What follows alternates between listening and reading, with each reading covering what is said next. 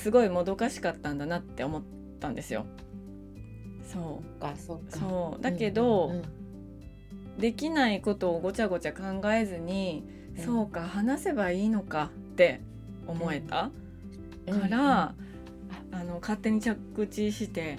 そう「えー、もうさん分かりました」ってそうかうんうん感じになって、まあ、あのか階段にタオルかけながら 思って。そうかだからえっと、おじいちゃんとおばあちゃんと一緒に住んでいて母がずっと面倒を見てたっていうのなんかもしかしたら収録でも話してるかもしれないんだけど、うんうんそれでずっとやっぱりいろんなことを考えててうちのおじいちゃんとおばあちゃんもやっぱり最後には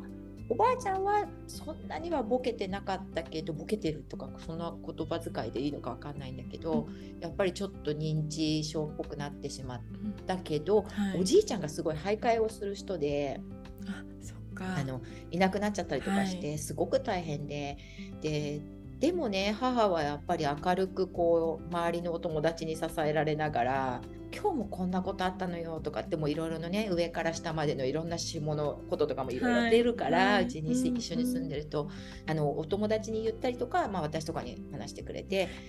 でもその結果、まあ、おおじいちゃんとおばあちゃんもまあ亡くなってお葬式してっていうことを全部やった時におじいちゃんとおばあちゃんは幸せだったのだろうかってずーっと心残りでねこれこれ聞いてこれ話してないよね多分ね。それ私が聞いた中ではそのお話は聞いてない、ねはい、気がします。でなんかそこがね一番やっぱり今ね杉部ちゃんのお話聞いてて思い出すのよねななんでじゃあ私がそこまでなんかいろいろ考えてたのかというとそれを確認できなかったからねおじいちゃんとおばあちゃんになんかおじいちゃんとおばあちゃんは生きてて幸せだったのって。でおじいちゃんは、えっと、戦争を経験していて結構年自分的には年いってからね徴兵されてで多分だけどその頃のおじいちゃんが私がちっちゃい時にこう戦争の話し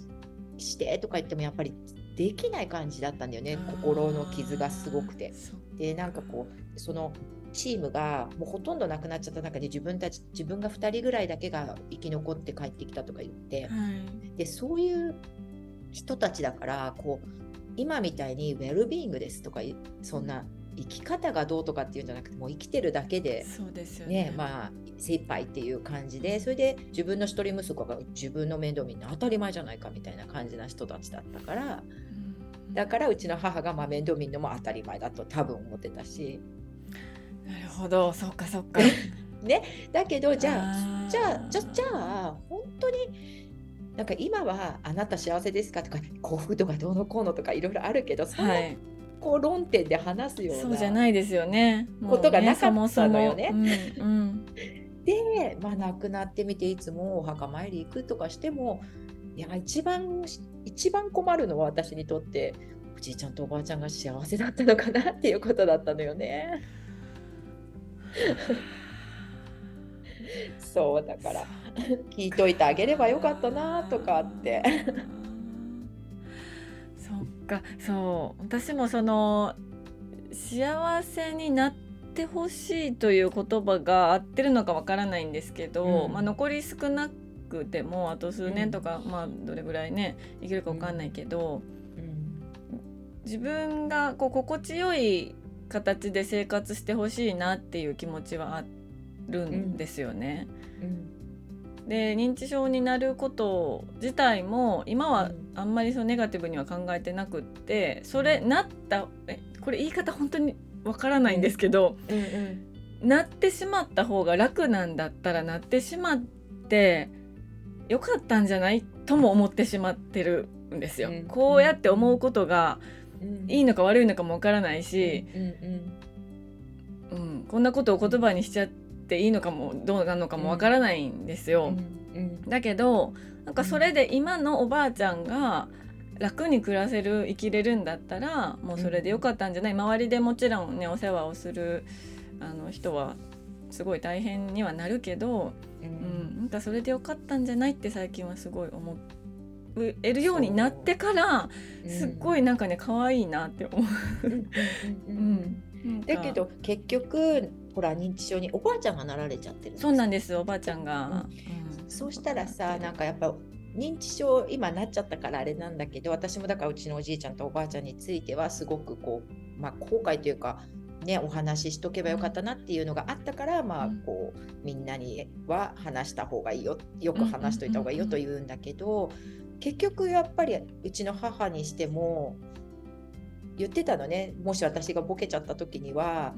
あなたたちが大変な思いすることないからとかって言ってくれたんだけどやっぱり結局ねうちがの父が先にすっがんであっという間に亡くなっちゃったから母とすっごい仲が良かったからなんか認知症になっちゃったぐらいの方が良かったと思って悲しすぎないから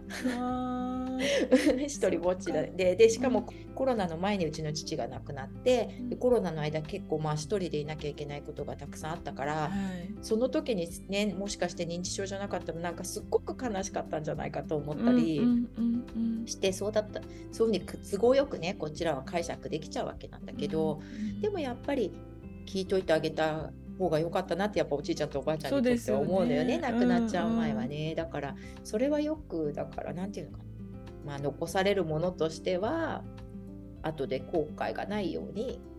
ね、そうやって聞いてあげたらいいかなと思ったり、あとまあ認知症になってもやっぱりあの子供に戻っていく感じしない？なんか。そうですそうです。今ね中学3年生です、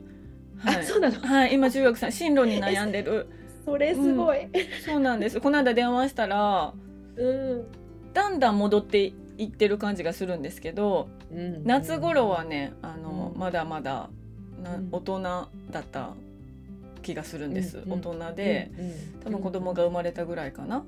うんうん、でもこの間電話したら中学3年生であの、うんうん、就職するのか家に残るのかあの迷ってるってすごい明確に言ってたから、えー、そうなんですよ。すごい。本当に戻ってる、うん、そう本当に戻って、うんうん、なんかねやっぱりその若い時の記憶が結構強く鮮明に出てる、出てくるのかなってすごい。思うんですけど。うちの母もよくねなんかあの、うん、おばあちゃんに多分連れて行かれた遠足かなんかの話とかよくするようになったりとか、うんうんうん、してたよね。でもやっぱりそのこうやってほら私たちもこう簡単にねこう話すのよねみたいなこと言ってるけど、うん、ちょっとまごまごしててちょっとイライラする時なかないかしら喋ってて一緒におばあちゃんと。ね、ゆっくりすぎてとか。あるんですけど、うん、うちのおばあちゃんのもともとすごいもう話がああっちやこっちやみたいな、まあ私もそうなんですけど だから結構、うんうん、あのなんかおばあちゃんが破天荒なことを言うのはもうちっちゃい頃から慣れてたんですよね。なので、なんかそれに拍車がかかったみたいな感じかなっていうのはある。あるんです。だけど、それは多分あのおばあちゃんと孫っていう関係だからそれができていて周りにいるあの、まあ、老老介護になっちゃってるけどおじいちゃんとか、うちの父とかはすごいもうイライラして。まあ、何言ってるのか分からんとか、まあ、頭では分かってるんですよ、もうね認知症進んでるから分かっていうのは分かってるんだけど、もうまたこんなん言ってるとか何か言っても分からんって。うん言うでしょ？うちの父がねやっぱりそこ先に亡くなっちゃったんだけど実は母の認知症が入った方が早かったから先だったからやっぱりそれなんですね。そうだから父がもう本当にイライラしててねやっぱりこう母がどんどんね今まで一緒にお互い頼り合って生きてきてるのに、うん、母がどんどんなんかこう忘れ物をしたりとかできてたことができなくなったりとかしてねそのイライラとやっぱり付き合うのっていうのはすごく父にとっても大変なことで、はい、だからね杉部ちゃんのおじいちゃまはそれをうまくマネージされてて素晴らしいなと思うんだけど。マネージされてないんです。マネージ全然されてない。全然されてなくて。だから私は結構ね、うん、もうおばあちゃんはあのもう中学3年生になったりいろいろしたり、うんうんでいっぱい食べたり、まあ、それなりに楽しく、うんあのデイサービス行ったりとかしてるんですけど、うんうん、その正気を保ってるおじいちゃんの方がちょっと心配になっちゃう。でイライラずっとしてるから。うん、うん、そうなのよね、だからその辺あのみんなついついね私たちがそうだったんだけどついつい母の方にばっかり気を取られてね あのね父のことを見といてあげてなかったのよね。これすっごい子育てに似てません？あそうです。そうそうそうですよね。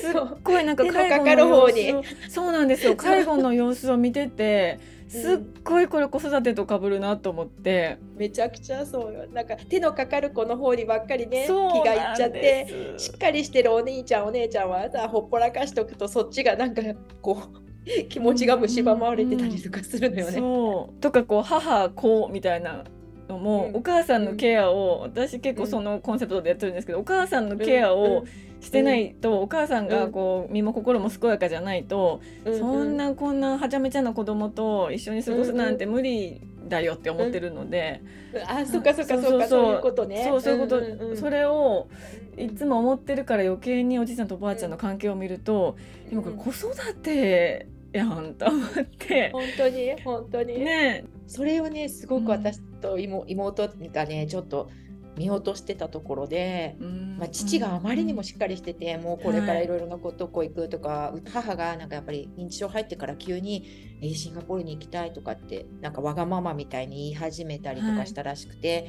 ちょっと連れて行くからって言って連れてきてみたりとか、もう全然元気だったのね。すごい。そうなんですね。そっかそうしたらやっぱり急になんかガンガン見つかっちゃってだからそういうことでもしかしたらおじいちゃまの方をもう少しなんかねあのケアしてあげた方がいいこともあるかもね。本当そうですよね。見落とされがちなんですよ。おじいちゃんももう年はおばあちゃんよりも上なんですけどあすごい元気でなんかなんていうんですか？ちょっと暇があったら壁直したり屋根直したりとかし始める。ちょっとお願いだから屋根にはもう登らないでって言ってるんですけど屋根には登ったらダメって言ってるんですけどすごい元気でしっかりしてるし会話もまもう普通にできるからなんかストレスがねたまらないといいけいいけれどもやっぱりこうほらあのおじいさまぐらいのいえおいくつぐらいなのかしら？もし聞いてよければ。ともうえっとね88とかですよ。じゃあね、あの何、えっと、その頃の年代の方って、父の父なんかよりは上だから、ほら、寡黙にされるのが、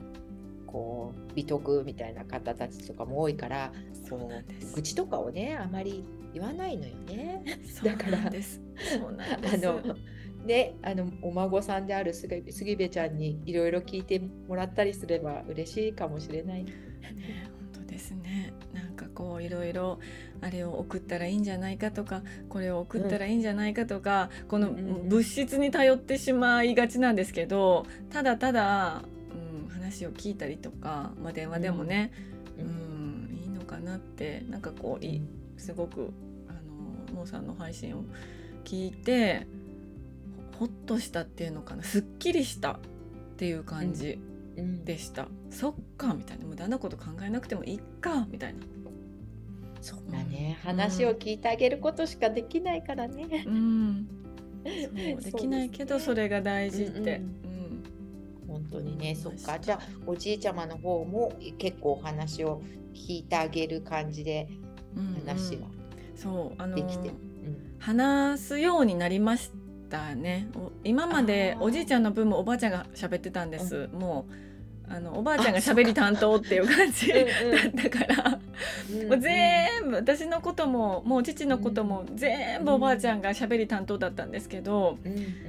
でおばあちゃんが、ね、日中進んできてからはうん。その担当がちょっと交代しておじいちゃんが喋るようになったから前に比べたら、ううん。んだいぶ話してくれるようにはちょっとずつなってるかな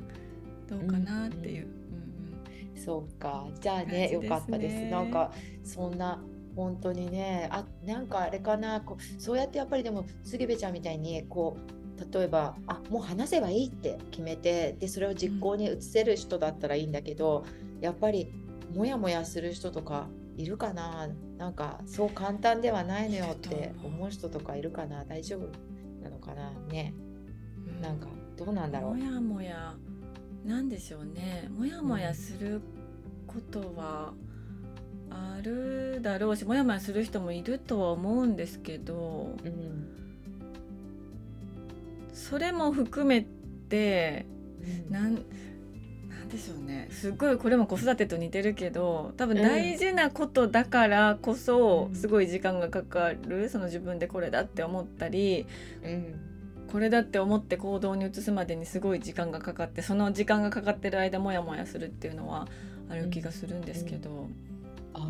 うんあなんか子育てそそれでもじゃあ人間関係よね。全部そうなもうこうまとめちゃうとすぐ私抽象的になっちゃって話が結局日本人間関係じゃんってか終わで終わってじゃあ人人間関係のコミュニケーションを大切にしましょうねで終わっちゃうんだけど。いや私もです。いつもそうです。いつもそうです。いつもすごい集合感も大きい。日本とか社会とかってなるのででもうん。それってでもあのもしねこれ聞いてくださってる方たちにあの参考までにお父さんとお母さんはどういう感じでこうすぐべちゃんがそういうふうに心配されてるっていうこととあとお父様とお母様はどういう感じで接してらっしゃるの？おばおばあちゃんと。あのうちの母はすごくフラットに接してるんですよね。その感情がそんなに、まあもっともっと深く聞いていったら感情もすごい動いてるかもしれないけどでも、私と話したりとか見てる印象では前向きに捉えてるできることはする、でもできないことを身を削りまくってまではしないっていう、でちょっと息抜きに旅行とかも行くしみたいな感じで、すごく母は母で、まあ、今の状況をうまくこう乗りこなしてる感じがする。そうなんだ、ですよね。それやっぱりあニュージェネレーションというかね。あのうちの母の時代だとなんていうのかな。全部自分でやらなきゃいけなくてまだ介護保険とかがなかった時代で、ちょうど導入されたぐらいの時期だったのよね。うちの母がおじいちゃんおばあちゃんを見てた時はね。はい。だけどやっぱりもう杉部ちゃんのお父様お母様の年代だとそういうのももうねあるのが分かってるしそれに頼るっていう風な体制ができていらっしゃるっていう感じもあるのかもしれないですね。そうですね。母は結構どっちかっていうとなんなんていうのかな。すごくせ先進的な考え方っていうんですかね。ちょっと感覚が若い気がしていてうんうんうん。私と同じぐらいのか 私も友達になななんていうのかな。これは本当に高校生ぐらいの時からなんですけどうん。同じ感覚っていう感じだったので、ううん。ん、なだからそれもあるのかなと思うんですけどでも一方で父はやっぱり自分の親だから